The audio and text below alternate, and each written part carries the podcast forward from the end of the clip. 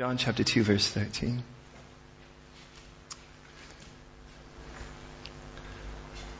It says, Now as the Passover, the Passover of the Jews was at hand, and Jesus went up to Jerusalem, and he found in the temple those who sold oxen and sheep and doves, and the money changers doing business. And when he had made a whip of cords, he drove them out of the temple with the sheep and the oxen, and poured out the changers' money, and overturned the tables. And he said to those who sold doves, Take these things away. Do not make my Father's house a house of merchandise. Then his disciples remembered that it is written, Zeal for your house has eaten me up. Uh, it's Psalm sixty-nine nine, by the way. So the Jews answered and said to him, What sign do you show us since you do these things? And Jesus answered and he said to them, Destroy this temple and in three days I will raise it up. Then the Jews said, It has taken forty-six years to build this temple. And will you raise it up in three days? But he was speaking of the temple of his body. Therefore, when he had risen from the dead, his disciples remembered that he had said this to them, and they believed the scripture and the word which Jesus had said. Would you pray with me, please? Lord, it's not just a song. It is the cry of my heart. I want to know you more. I want to love you more. I want to bless you more. I want to live a life, Lord, that lives in the delight of your delight, that experiences the pleasure of a son to his father, the love to a lover, the delight of a friend. God, as you tell us in Zephaniah chapter three, verse seventeen, that you are not only in our midst and not only mighty to save, but that you take delight in us, that you quiet us with your love, and that you rejoice over us with singing. God, may we know that God today, even in a text like this. So Lord, give us in us, put us into context, into it. Let us understand. Let your word burst open and come alive. Captivate us in your word. And may we have so much fun, but also in that fun, may we really be open and available to everything you want to do in, to, and through us today here. So Lord, we give you ourselves. We give you this time. Redeem every second, Lord, we pray. Have your way as we take this time. Lord, please don't let us be untouched. Don't let us be in any way evasive of anything and all that you want to do today. May your word burst open, come alive, color in the black and white, and draw us in that we all get it. So Lord, we commit this time to you now. Have your way, we pray. In Jesus' name. Amen. I would say today, as it would any, please don't just believe me. Don't just ever assume it's true because I say so. That's why you search the scriptures, because you want to be able to test everything by them. That's what the scriptures actually tell us, to test all things. The word, by the way, dokimazete, actually is a money wager. I love the term because it's the idea of not taking something at face value. I mean, obviously, there was a time, believe it or not, when uh, all of our money was actually worth its weight in the material it was made in before we went to paper. And, and now it's like, is it paper or plastic?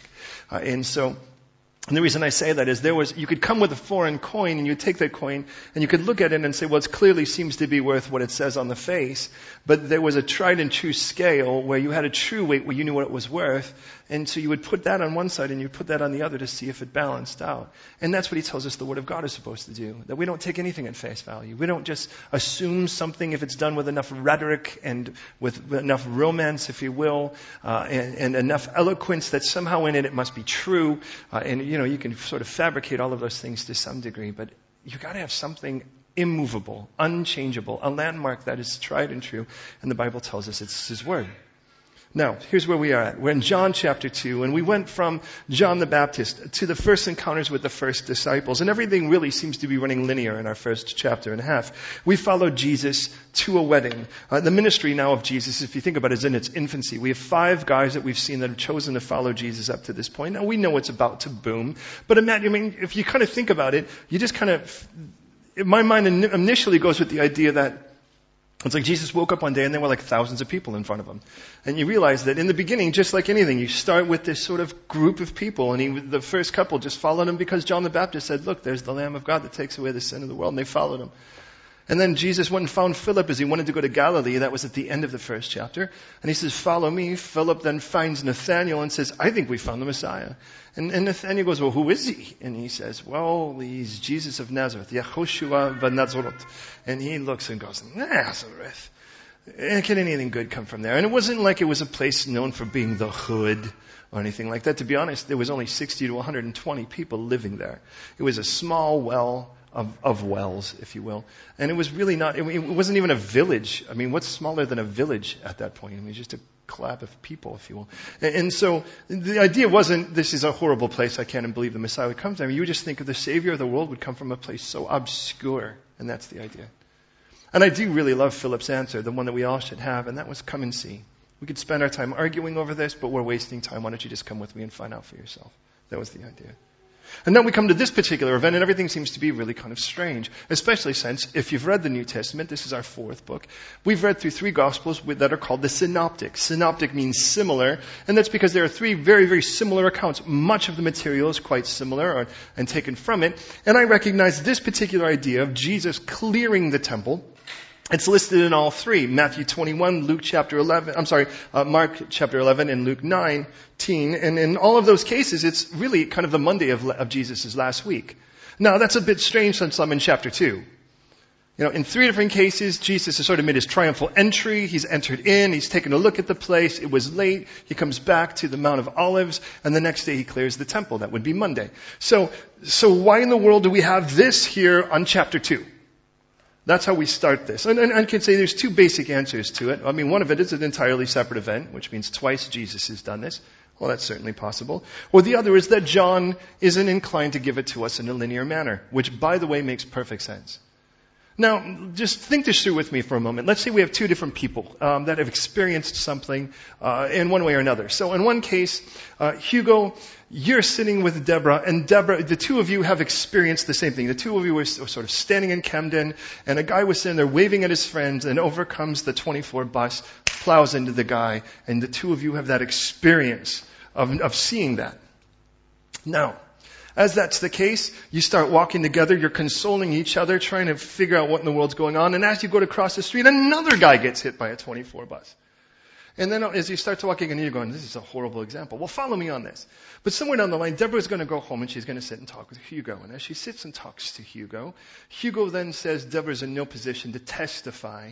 Uh, and so somewhere in that, uh, well, he's going to, he's like, I'm going to try to testify, though it's hearsay. Clearly he hasn't seen it. Now, the two of you are now brought to the, te- to the courtroom, and as the two of you start to speak about it, it can happen in a very different way. But for Hugo, it's going to have to happen in a linear fashion because Hugo wasn't there. So he's going to have to be able to put the information bit by bit, piece by piece, and he'll say, well, give it to me from the beginning. How did it start? Well, what happened? And then what? And then what? And then what? That's because somewhere in our head we have to put it in that way so we can understand it. Now you, on the other hand, that's not necessarily the case because you have all that information swimming like a tornado in the top of your head. So all of a sudden you could start putting things together that Hugo may not necessarily do unless he's really gifted at patterns, and he sort of is. Now, and so so you might go, well, you know what? It was like there was a twenty-four and there was a twenty-four and they were both turning and, wait a minute, I think that was the same guy. And all of a sudden, and the reason I say that is if you experience the information, you can actually do it from a topical stance. So somebody could actually stand and say, well, give it to me blow by blow. Well, you'll have to give it to that way. And by the way, Luke tells us it's the only one of the four Gospels that promises to give it to us in a linear fashion. I don't know if you know that. He said from the beginning, in the beginning of this, this account, O Theophilus, that's his, his uh, audience, is set to put together a, pro- a linear account or a, a rightful account is the way he puts it. So the idea of it is, Luke wants to make clear, as he's interviewed, he's basically a journalist in this. He interviews a bunch of people, and he makes sure that it's play by play. So you get it straight through. John never promises us that. And then I go, well, wait a minute. The bits that I know about John, one of the things I do know, once we get to John actually and Peter getting into the court, um, if you will, the courtyard where Jesus is being tried just inside, we read that John was known by the high priest. Uh, there's arguments over what relationship they actually have. The Bible doesn't make clear, but clearly he has some understanding. And then I start to look at this, and there's things that start to open up as I as I consider the idea of this being a bit more topical. Oh, first of all, they begin to bloom. John's obsession with the feast. Fourteen different times he mentions the feast. By the way, that's more than all the other three Gospels combined. The term Passover, by the way, which he mentions, if you will, he mentions nine different times in this particular book and spends more than half of this book at that feast. Of the three required feasts every year that a Jewish man would go to, he spends more than half of the book at that one. And so then I start to look at this. Now, there's a particular thing at the Passover, if you were to do one today, that's called a Haggadah. A Haggadah, by the way, uh, is a playbook, if you will, for the Passover. It's sort of like Passover D I Y for dummies, is the idea. And so you kind of get in and go, what do we have to get? What do we have to prepare? How do we do it play by play? Okay, now how do we do it once we get to the ceremony? And then when you reach, if you start to take a look at that, the first thing is called the Mikrah. And the Mikrah just means the invitations. Somewhere down the line, you start sending out invitations to see who you think is going to come. And that's kind of important because it's supposed to happen in your house. And you need to know, well, how much food to get, for instance. Well, then, so you start. You send out a messenger to go and find out who's coming. The second thing is you prepare what's called the Yayin. The Yayin means wine. And of course, you want to make sure that the wine is prepared ahead of time because one of the things, it's the only thing that actually can ferment in the house, and that's going to be very important because if you're going to do Passover, you actually want fresh wine because you don't want, you know what happens, it turns to yeast, and that's one of the things that needs to be driven. Then I get to this, and I realize the third thing, so I've invited my guests, I've had mevukha, then I've prepared my wine, and then the third thing then is I have to do what is called the Chametz. Now, don't worry, I won't be doing this the whole time, so it isn't like I'm going to be handing out kippahs by the time we're done. But I do want us to get a deeper understanding of what in the world's going on here.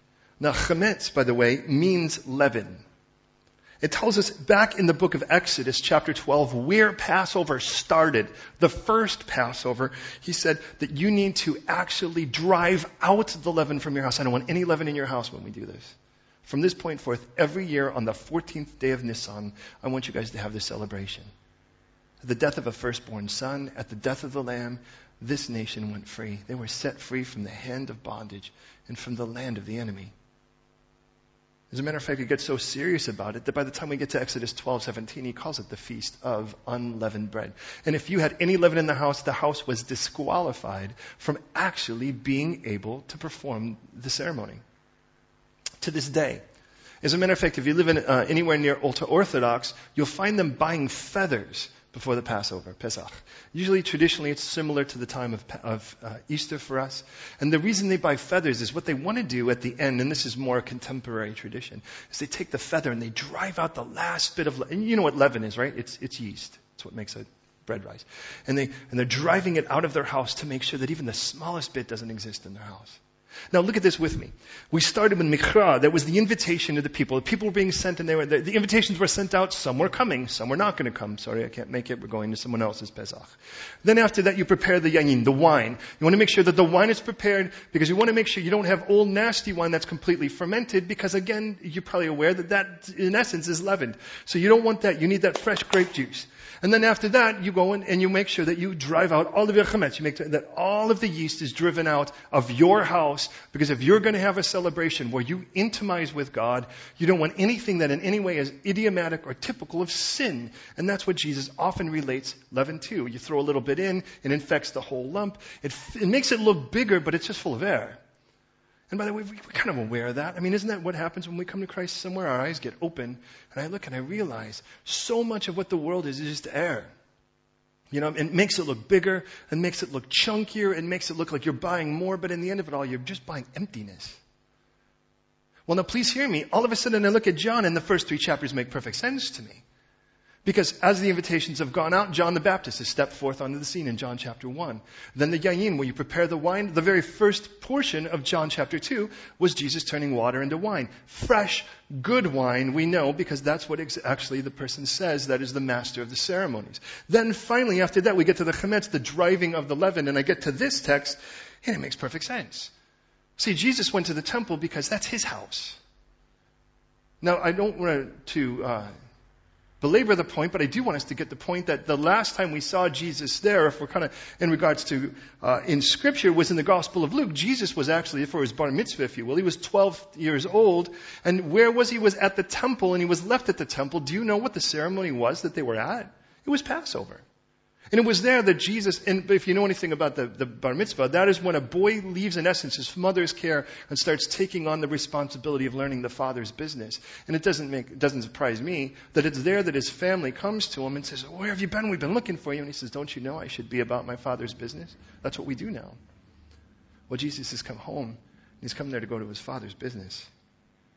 And it tells us this in verse twelve, after that lengthy introduction. It says, and he went down to Jerusalem. I'm sorry, to, to Capernaum. Down, by the way, and we'll see, because Jerusalem is actually Mount Zion. It sits on a hill, so it doesn't matter what direction you come from. You always go up to Jerusalem. It was very important. Now, I don't know if you're aware of this. Maps traditionally didn't have north at the top. Are you aware of that? Do you know what, actually what direction was at the top? The east. We use a term from that. When you get oriented, it comes from it being at the east, because the east was the orient. That was the idea. So you couldn't say, well, we're going up if we're going north, for instance. Capernaum, by the way, is north of Jerusalem. But they're going to go, they've originally been in Jerusalem, they've head down, they've gone through Galilee, kind of Galilee, and uh, where the wedding was, and now they've gone to Capernaum. Capernaum, for what it's worth, is going to be a very, very important place throughout Jesus' ministry. As a matter of fact, it's going to be his headquarters. It tells us, by the way, in Matthew four thirteen, and I'm going to throw out a bunch of scriptures, and I'll come hard and heavy because I want to get to our main point. This is just getting us there. That Jesus went and dwelt there. In other words, Jesus... I, and it's kind of weird to think, but Jesus was in essence homeless. You're aware of that, right? I mean, he went from place to place. And he would even tell us this. When someone said they would follow him, he says, foxes have holes and the birds of the air have nests. But the Son of Man has no place to lay his head. Interesting, because it's easier to explain that here than it would be in America for the most part. Because we have foxes. And we see them all over the place. And, you know, some other places, you know, when you've been raised on Disney and it's like they're friends with a hound and that's kind of weird, but they're cute and they're snuggly. And then, aren't they, in essence, just kind of a ginger dog, you know? And, but then here, you know, what happens is, you know, you're walking, across, pardon me for being a bit graphic, you're walking across the street and you can, you realize how long cat guts are because it, a fox has gotten one and strewn it across the entire street and you realize they're thieves. Jesus will speak of the birds of the air as those that steal the seed that the sower goes to sow. Birds are actually not a really, you know, here we hear the sound of it and we're thinking, oh, that's really sweet. Listen to that beautiful sound. But there, if you're a farmer, birds are not exactly your favorite thing.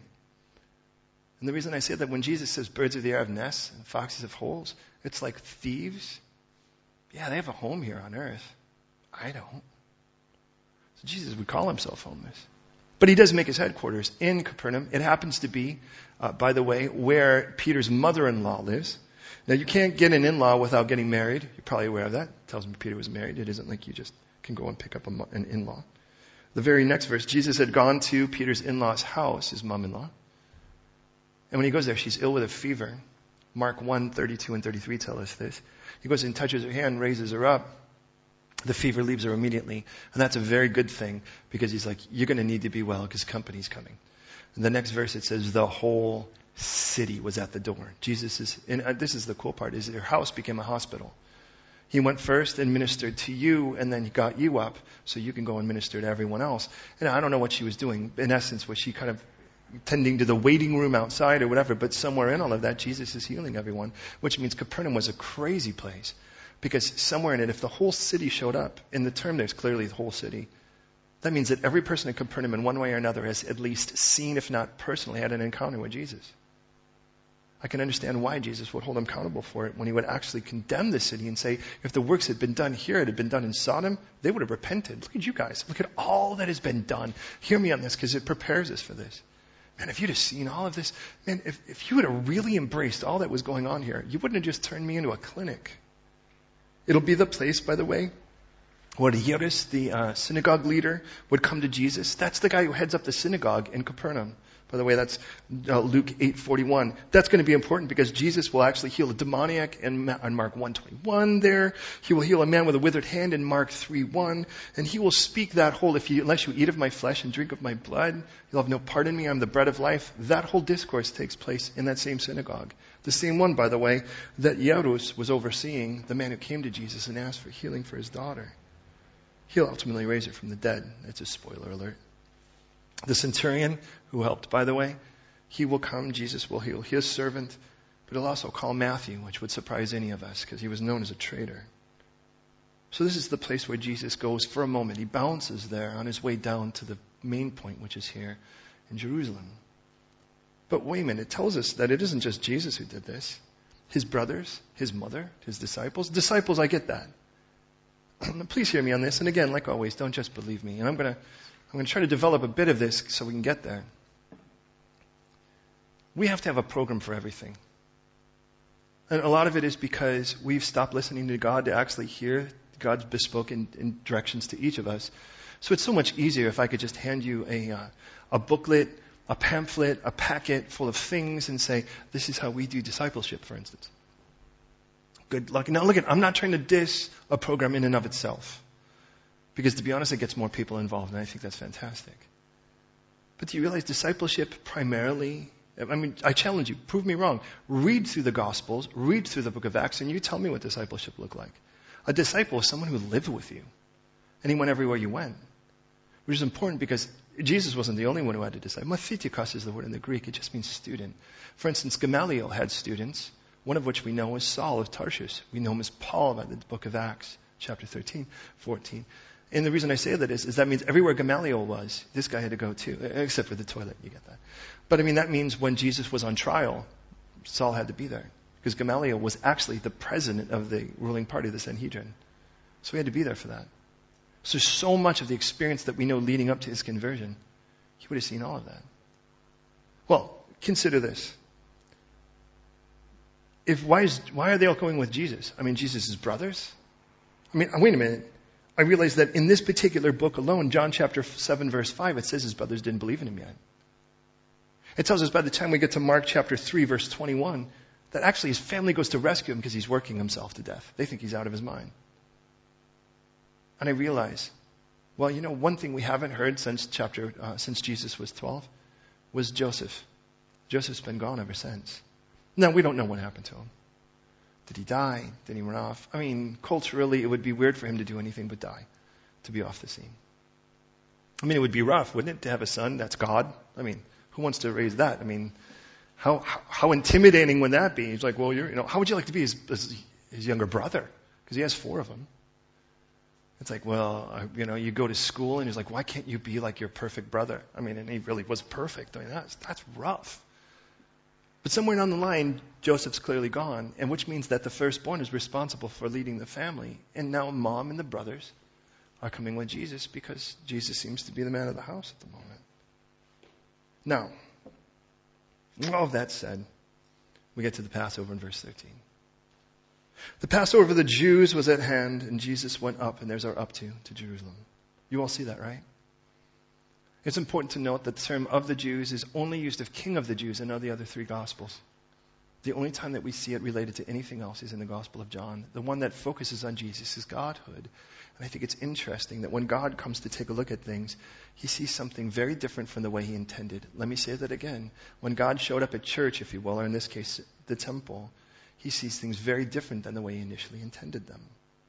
Back in Exodus, when he introduces the Passover, Pesach, Exodus twelve eleven, it says, you shall eat it in haste. He's speaking of the food. And then he says, it is the Lord's Passover. Acts twelve forty-eight, it says, it is the Passover to the Lord. Leviticus, the next book, twenty-three five, it says, it's the Lord's Passover. Numbers nine ten, it is the Lord's Passover. nine fourteen, the Passover to the Lord. Deuteronomy sixteen one, you should observe in the month of Aviv, keep the Passover to the Lord your God. In all of the cases in the Torah, God is constantly making sure you recognize that this was supposed to be something to me, God speaking, for me. And yet we don't have Passover. I mean, we do as a church. We would just because it's fun and we watch people come to know the Lord and we dance around and we sing these songs and it's fun and we eat that kind of bread and all that. But I'd like you to consider, what about church for the moment here? Is it the church of man or is the church of the Lord? Is it the church to man? Do you do it to keep someone happy? Do you do it because you feel like you're obligated? It's a sense of duty, or do you do it because you want to be with the Lord? Because we get the idea that the same thing transfers. And it says that now God making this statement that the Passover, not of, of me anymore, God speaking, but the Passover for the guys, for the men. It has become now a religious bureaucracy. It has become now a politic, but it has certainly not become something where people realize how amazing it is to be delivered. That's what we should be doing. I mean, you eat bitter herbs and you cry because it's horrible. And you eat, you know, you, you dip the parsley, the karpas, in the salt water. And you, you go, this is to remind me of the tears that we cried when we were in bondage. So we don't look back at the life we came from and think of it as the glory days. We don't look back at that and go, oh, remember when we were cutting it up and we were doing drugs and we were running from the cops and how cool was that? You know, and God, like, Like, you should remember that was bondage. It was exciting. Yeah, it's exciting to get beat. It's exciting to not know if you've impregnated someone or if you have a disease. It's exciting, but it's not a good excitement. I mean, if, you know, one of those horror films was being lived out in real life, it's exciting to be chased by a guy with a hatchet. But it's not fun. It isn't like afterwards like, whoo, hey, I only lost two limbs. That was a good time. Well, you got one more chance to do that if you can hop away from them next time. But in that, it's like, just because it's exciting doesn't mean it's good. But the same way that the Israelites would look back and go, we missed the garlic and the leeks. Man, where's the spice in all of this? And we look back and we go, oh, man. You ever see someone and they've gone out with someone that's a real jerk? I mean, let's not mince words. I mean, they're horrible. They treat them horribly. And they finally get the chutzpah up to get out. They kind of look and go, mm, you've been dismissed. And off they go. And, and, they, and they're proud. I mean, that day is like the greatest day of their life. It's like this day of unbelievable freedom. And it's like the first time they're walking erect. And they're looking, they're like, yeah. And things are good. And then like by the night, by the time the night comes, they're like, I miss him. And you're like, what?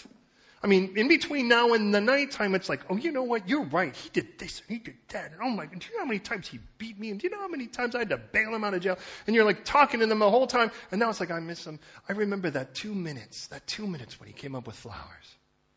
I'm like, you've been together three years and you remember two minutes? What part of that, is, how does that not register? How do we romanticize this when this is horrible? And that's what God wants to do at the Passover. You're like, yeah, but remember that moment before I got caught? Remember that moment when sin's fun for a season? Oh, look. And God's like, stop it. Because this is the difference. So all of a sudden, instead of, imagine if we got together at church and we were like, isn't it amazing to be free? Isn't it amazing to not be in bondage to the things we were in bondage of before? Isn't it amazing to actually open up the Bible and expect God to say something? Isn't it amazing we can look at each other and be as diverse as any origin, so, any origin set of origin stories, and yet we can come together and with Christ reinventing every one of us, we could be the same. We could have the most important thing in common. Because we forget about those things. And we come in, what is this wafer for? This wafer is, it is to dip for bitterness. Eat. And it's like, and again, I'm not trying to diss anyone. It's like, we get to the point where it's like, and you know, you learn to wear, okay, I, I, and I understand, I was, I, I, for three years I was raised in a parochial environment. Uh, anyways, I shouldn't tell you what happened. But I will say this, that you get to the point where you learn, if your mind's active, how to train your body to know when to kneel, and know when to stand, and know when to say amen, and so forth, and then really get other things done in your head. So you're like, okay, okay, what do I have to do after this? Okay, all right, I'm going to go, okay, and then... all right, amen. And then I'm going to, well, okay, I'm okay. You know, it's like, and it's like, oh, it's like amazing. It's like, God's like, why did you even show up? Going on a date and the other person that's in front of you is like every place but where, but with you. And you're like, this is a waste. And that's what Jesus is telling us here, at least as we begin this, that this whole festival that should have been transforming for us. For us, this is the cross. When, every time we look back at it, we just polish it up and we make it silver and we're like, it's pretty, I want it on my arm. And then, but we, we forget that this was the cost for us. Then we look back beyond that at where we were before and we're like, well, it wasn't that bad. Yes, it was. And Jesus comes now and he's come home. In verse fourteen, you can tell it's a mess. He says, he found those in the temple who sold oxen. Oxen? Isn't this the one where they slaughter a lamb? Well, the next day there's a thing called a Chagiga, and the Chagiga is, by the way, a big feast. We're, we're happy with the fact that God delivered us. So they sold those. And they sold sheep. Of course, that'll be necessary. And doves. Doves? Doves.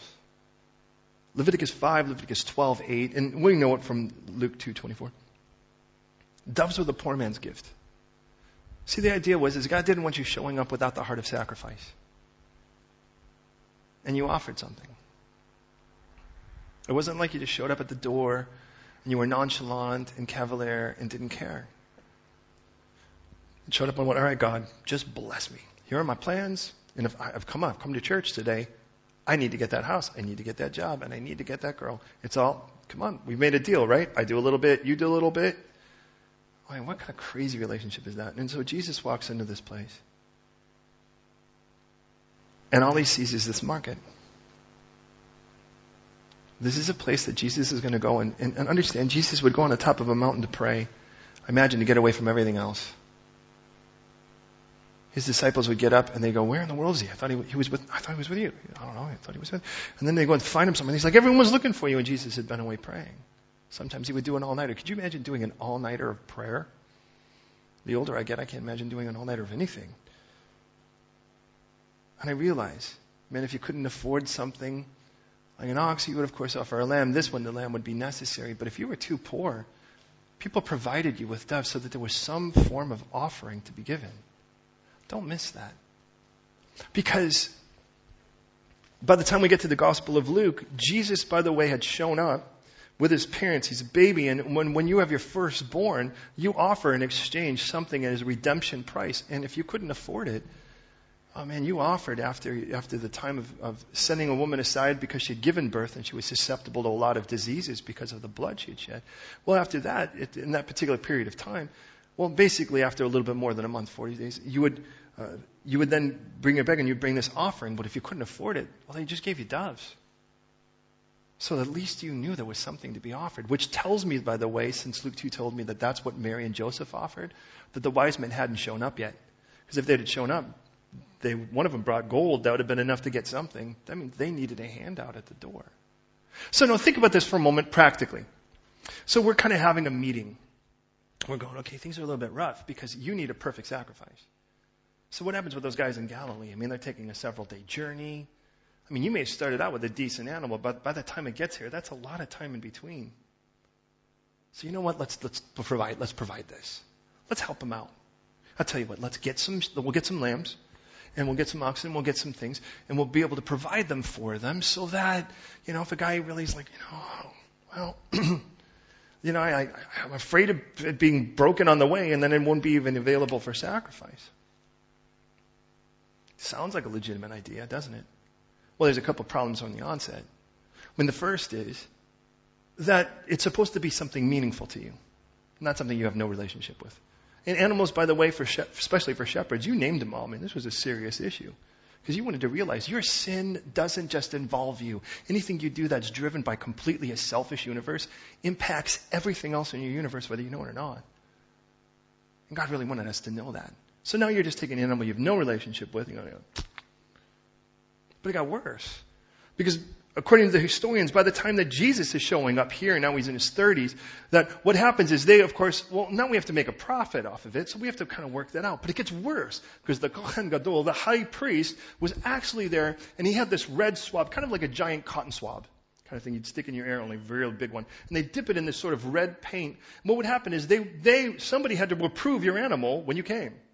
So let's say poor Dennis shows up, and as Dennis shows up, he'd been carrying a lamb since Galilee. Seven, six, seven days. This poor guy had skirted the, the, the Jordan River. He'd come down what we would know today as Jordan. He'd crossed back over, and, and now he's made his way over, and now here he is in Jerusalem. He's got this animal, and as far as he can tell, he has taken as good a care as anything. Now, there is no recourse if the high priest were to go, nah, no, no, no, it's, that's not good enough. I can see a defect on it. It's kind of like taking your driver's test. Well, then in that, so what happens is, is that then they go, well, you don't want to really carry that thing all the way back. I'll tell you, we'll buy it to you at a discounted price because we could still do it as a morning sacrifice.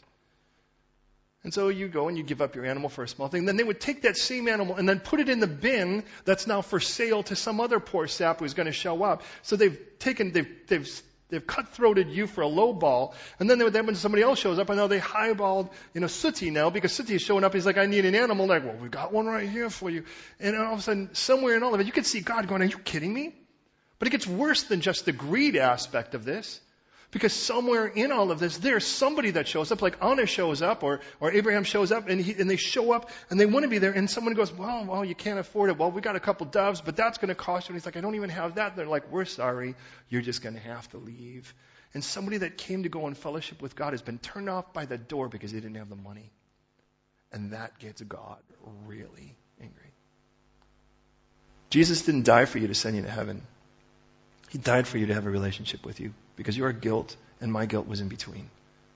Heaven's just the product of that. So Jesus looks and what does he see? He sees everything is big business. Money changers, because somehow what they want to do is everything has to have a half shekel because there's a half shekel uh, temple tax you had to bring.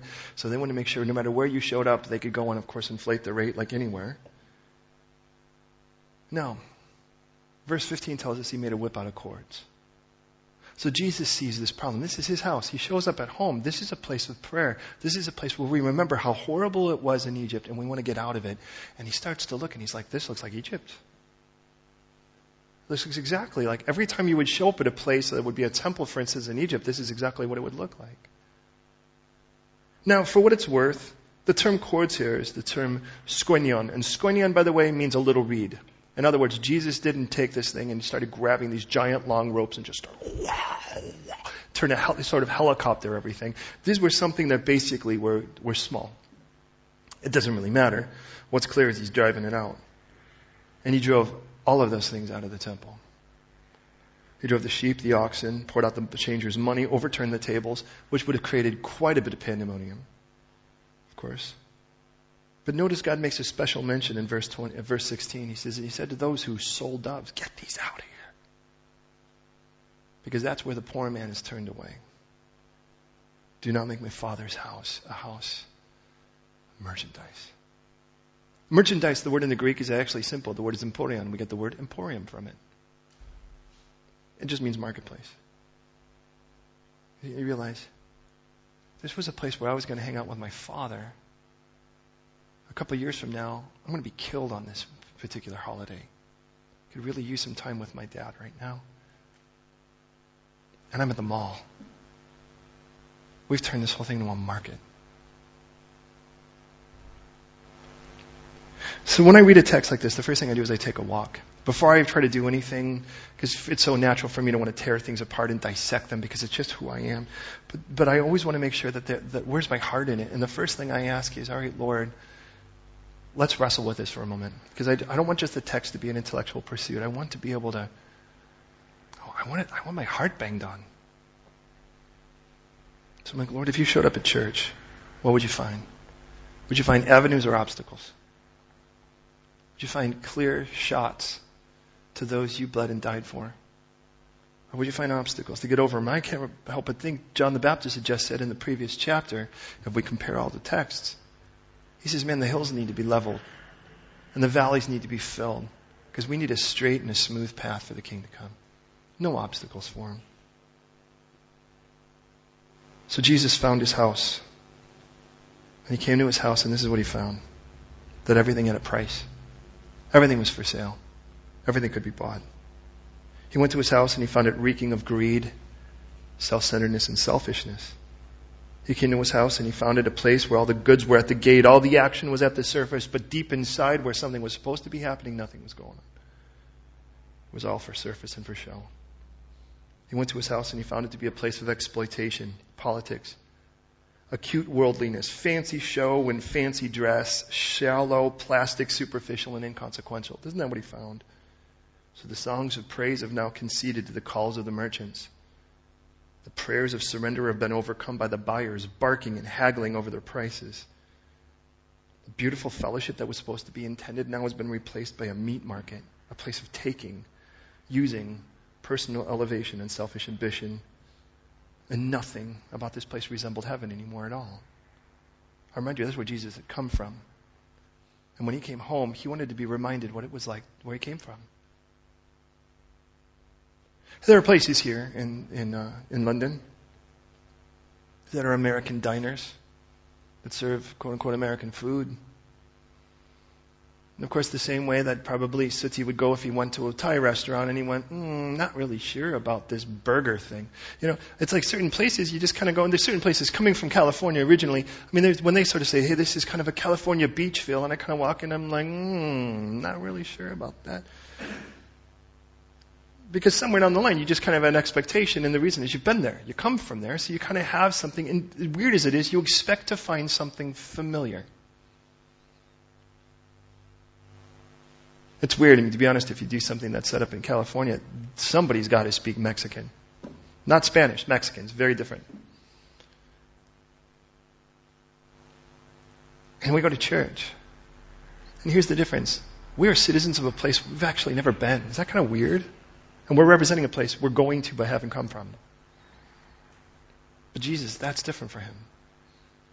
Because Jesus spent intimacy with the Father for eternity past prior to this whole moment of coming to redeem us.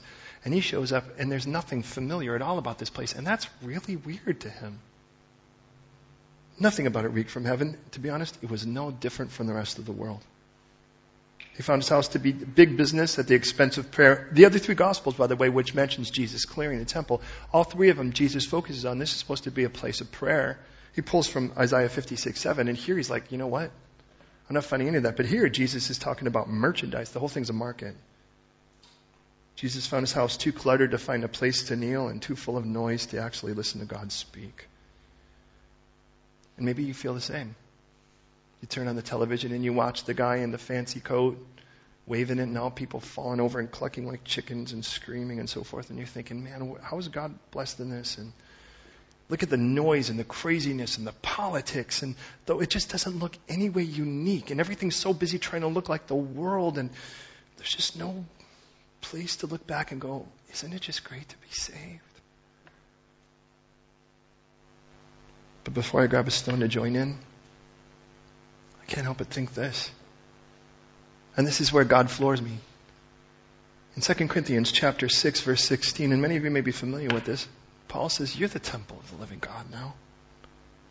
Because God said, I'll dwell with them, walk among them, I'll be their God and they'll be my people. And that's the part that hurts. I'm, honest, I'm being honest here to tell you it's the part that really hurts. Because I realize I can look at this and go, wait a minute, wow, look at this clutter, and look at this avarice, and look at this greed, and look at this selfishness and self-exaltation, and look at the politics that are all about me and what I get and all that. And I could see God going, man, this just doesn't look like home, Dad. I don't see this at all. But then Jesus says, I want to make my home in you. And I look at you and I just don't see much different. I don't see it different than that. I don't, I don't, it's like there's a, there's a, is there a quiet place to pray in that heart of yours anymore? Or is it still filled with everything else? I find myself saying, I'm sorry. Because if I really recognize that's me, then the most merciful thing could be what Jesus is doing. And that's making a whip out of cords and driving everything out. You realize what Jesus is doing is he's purging his home. So we can actually not just make it a house, but make it a home. Because this stuff just doesn't belong here. And here's the weird part. All of it is religious-ish, if that makes sense. It's still all part of it. It's just not the part of it.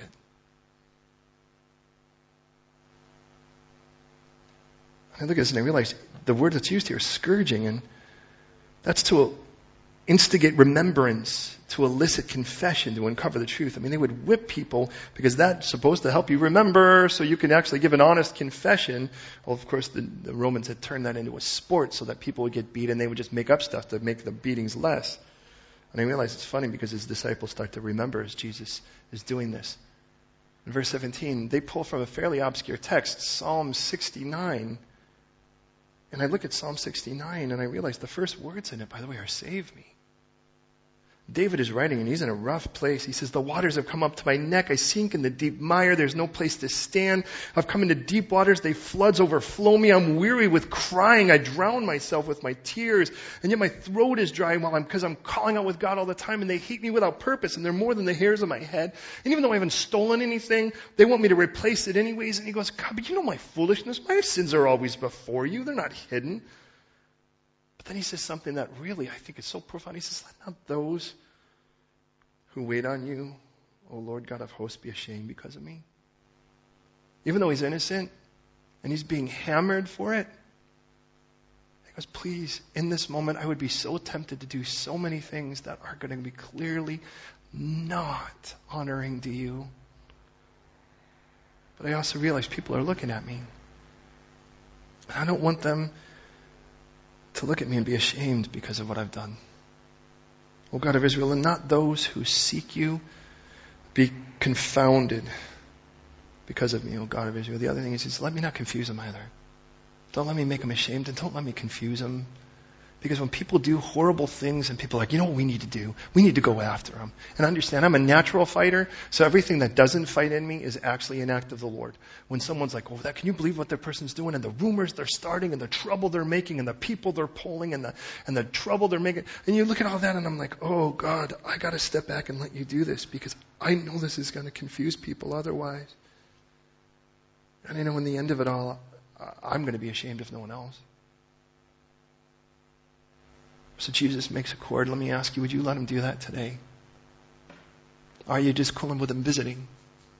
Because I want him to make my heart his home and not just a really cool place for a holiday, which is almost funny because our surname's Holiday. Anyways, but it says here, these disciples realize, they're like, wait a minute, I remember. And then it gets to that text that says, huh, do you know why they're doing this? Do you know why they hate me like this?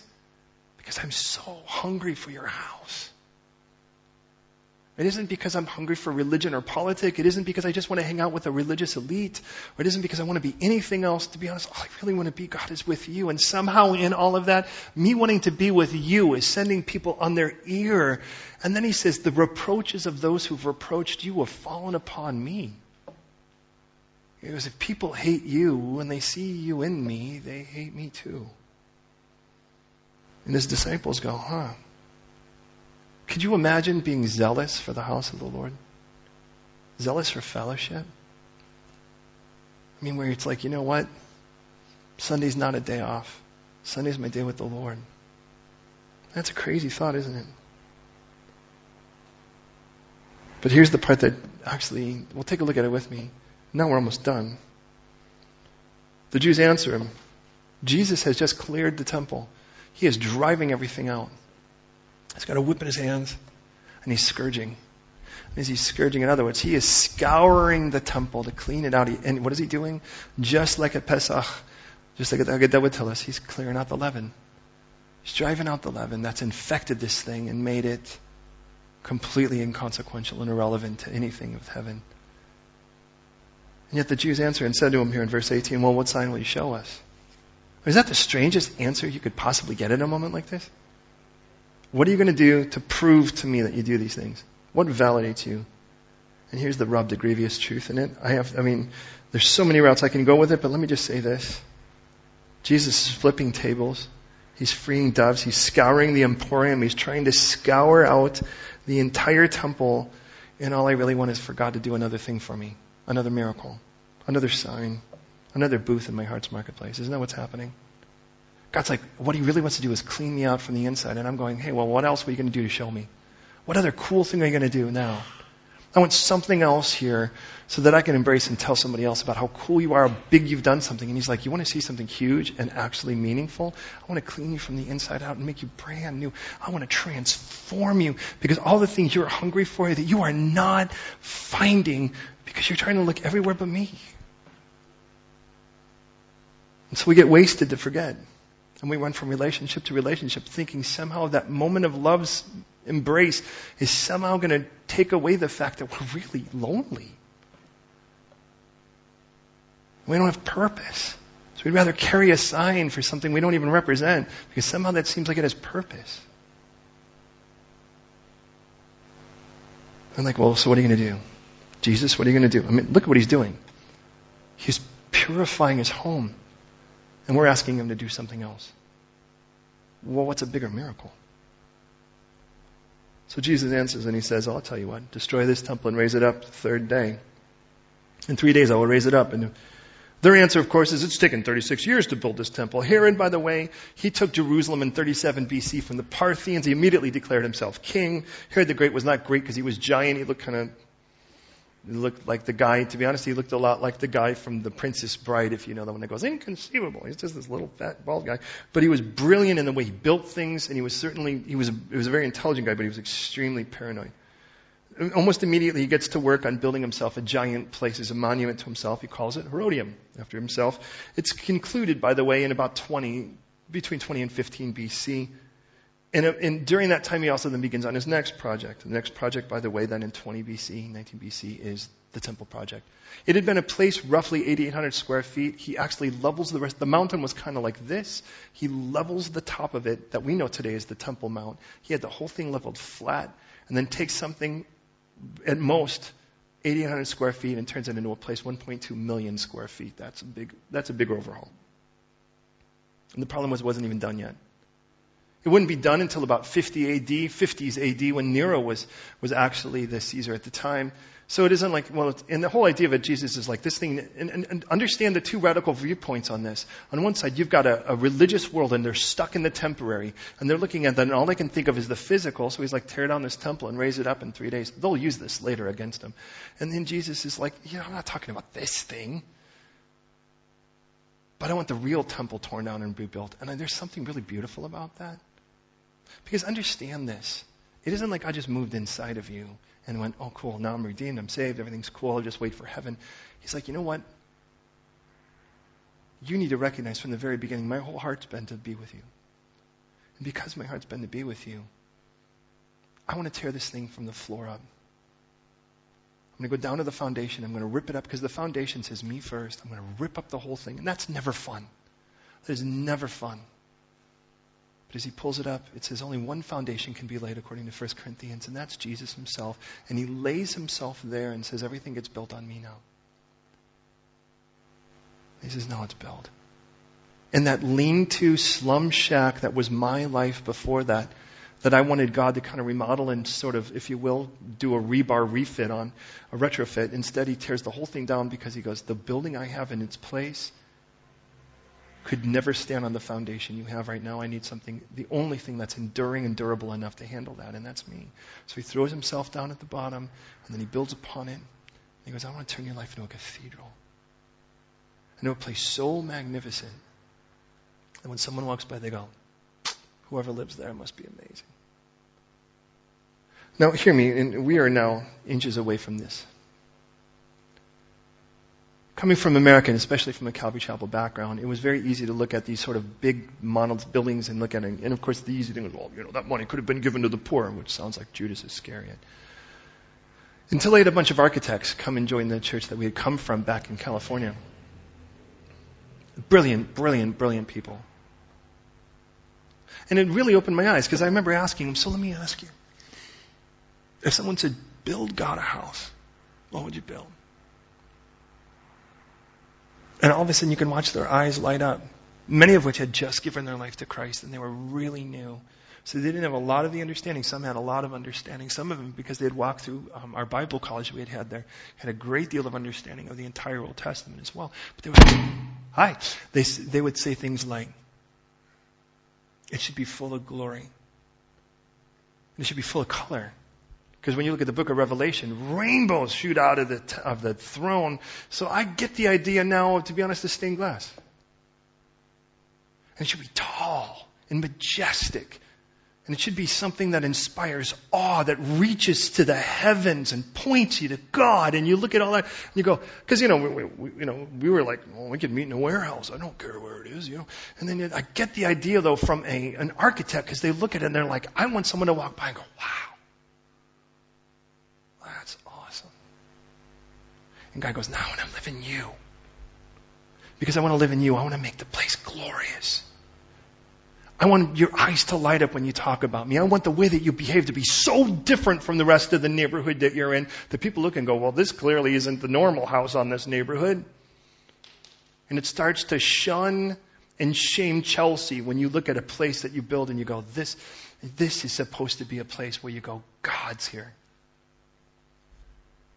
And as much as you can feel, however you want to feel about a building, what about your life and my life? When someone looks at this, and my behavior and my attitude and the life and the choices and priorities that I set, can someone look and go, man, whoever lives there must be awesome. Well, Jesus is like, I can't just do a remodel with this. I got to do a tear down and rebuild. So he goes, I'll go first. I'll go to the cross. I'll lay down that life for your sin and my sin. I'll let that be buried. And then on the third day, I'll rise again and offer you a brand new life. How's that sound to you? He goes, and then it's your turn. Give me your life. Not just the rubbish. I'm not just the rubbish man. Give me all of your life. Because I want to make it something glorious. So he's like, this is what I'm going to do. And they're like, what, this building, this building isn't even done yet. Look at this building, this building. We're not even done with it. You want to tear it down? And Jesus is like, oy vey. So it says, therefore he was speaking of the temple of his body. Now, you do need to recognize the physical body you possess is just a tent. It's just it's just a building. You're not a person with a soul. You're a soul with a body. And that soul, by the way, is going to check out of that place. And by the way, the older I get, the more I think, well, I'm good with that. And Jesus looks and he's like, I'm just borrowing this physical body, by the way, anyways, you know. The same way that I'm going to borrow the tomb. So he looks and he goes, what about you? Are you ready for that when you check out? He was speaking of the temple of his body. Therefore, when he had been risen from the dead, his disciples even remember that, that he had said these things. You know what ends? They believe. They believe the scripture and the word to which Jesus has said. This is why it has to be reinvented from the ground up. The old man has to die, like generation one in the wilderness, for generation two to enter in. Like the nation once in Israel, then restored back to reinvent and reconstruct. The same way that I must die and a new man must be resurrected. It tells us, by the way, we're buried with him in baptism, raised in the newness of life. We are raised from the dead by the glory of the Father, so we should walk in the newness of life, for goodness sakes. To the Spirit that raised Jesus from the dead, well, it's the same one that dwells in us. And if he raised Christ from the dead, will he not also give life to our mortal bodies? To the Spirit that dwells in us, and that's the message of the, Christ, the cross. If you're in Christ, you're a new creation. And here's my question as we go to prayer now. Have you said yes? Have you said yes to this offer? Or are you just trying to make God your bellhop still? Still trying to basically get him to move into your neighborhood next door, so anytime you need a cup of sugar, whatever that is in your life, you can just go and knock on it. Because I'll be honest, in the beginning that was mine too. It's like, yeah, I get it. I totally want forgiveness. I don't want to stand before God guilty. That's a no-brainer. I don't want to go to hell. That's a no-brainer. Jesus is like, but I, I, I'd really like more, please. Because I really want to turn you into my art project. And for that to happen, I'm going to have to start cleaning this thing from the inside out. And you know what I'm going to drive out from you? I'm going to drive out all those things so that somewhere inside there's such a peace that you can pray and, and actually do more than just talk at me. You can listen and you can hear me talk to you too. Man, I would love that. So if that be the case, would you be willing, if you if you have accepted the the gift of Jesus, are you willing to say, all right, Lord, you don't even have to grab the cords. You just point and move. Because I don't want these things established. Remember when Greenwich, or Greenwich, remember when Camden was just a bunch of tables at the market, and then they turned it into booths? And you know, that's like one step away from it basically just being a building. Well, the reason I say that, that happens in my heart too, and yours as well. There was a table at once, and it was just something to sort of set up and said, well, you know, it's just another little thing. It's Christian-ish, you know, it's close enough. And then it becomes a booth, and then it becomes a hut, and then that hut becomes a building, and then Jesus has to actually, you know, cyclone the whole neighborhood of your life instead of just flip a table. So look at, if you've accepted the gift of Jesus Christ, I just want, if you'll join me, because I'm going to pray that dangerous prayer, God, just clean it all out, because I want it to be a place of prayer. I want it to be a place that's not an emporium, but rather a sanctuary, because it's going to be one or the other. But if you've not accepted the gift of Jesus, or maybe you're not sure, you can today. The Bible says if you're willing to confess with your mouth that Jesus is Lord and believe in your heart God raised him from the dead, you'll be saved. But what you do is you give him more than just, Jesus, save me. You give him permission to reinvent. That's the Lord part. Will you pray with me? Lord, I know this has been dark and heavy at parts. Lord, I also recognize it's been very real. And I just pray, Lord, for every one of us here, myself included, God, that we would really hear your voice right now telling us what we really should do. And I pray first that there be anyone within the sound of this voice who has, who's not sure that they have or sure that they haven't said yes to your gift. Oh, God, please, today, please, make that choice right now.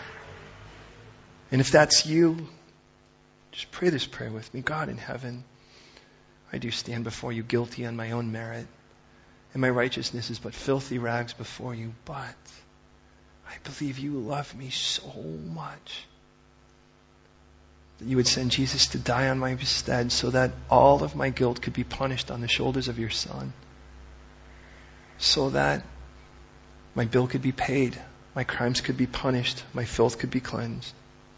So I could say yes now, and I do. Not just to forgiveness, though I do say yes to that. Not just to the ransom, I say yes to that. Not just to the cross, though I say yes to that, but also to the resurrection where I am a new creation in you. The old passed away and the new come. God, make me new now, and I give you permission to be the architect of my reinvention. God, now make me yours, I pray. I am yours. Please have me in your name.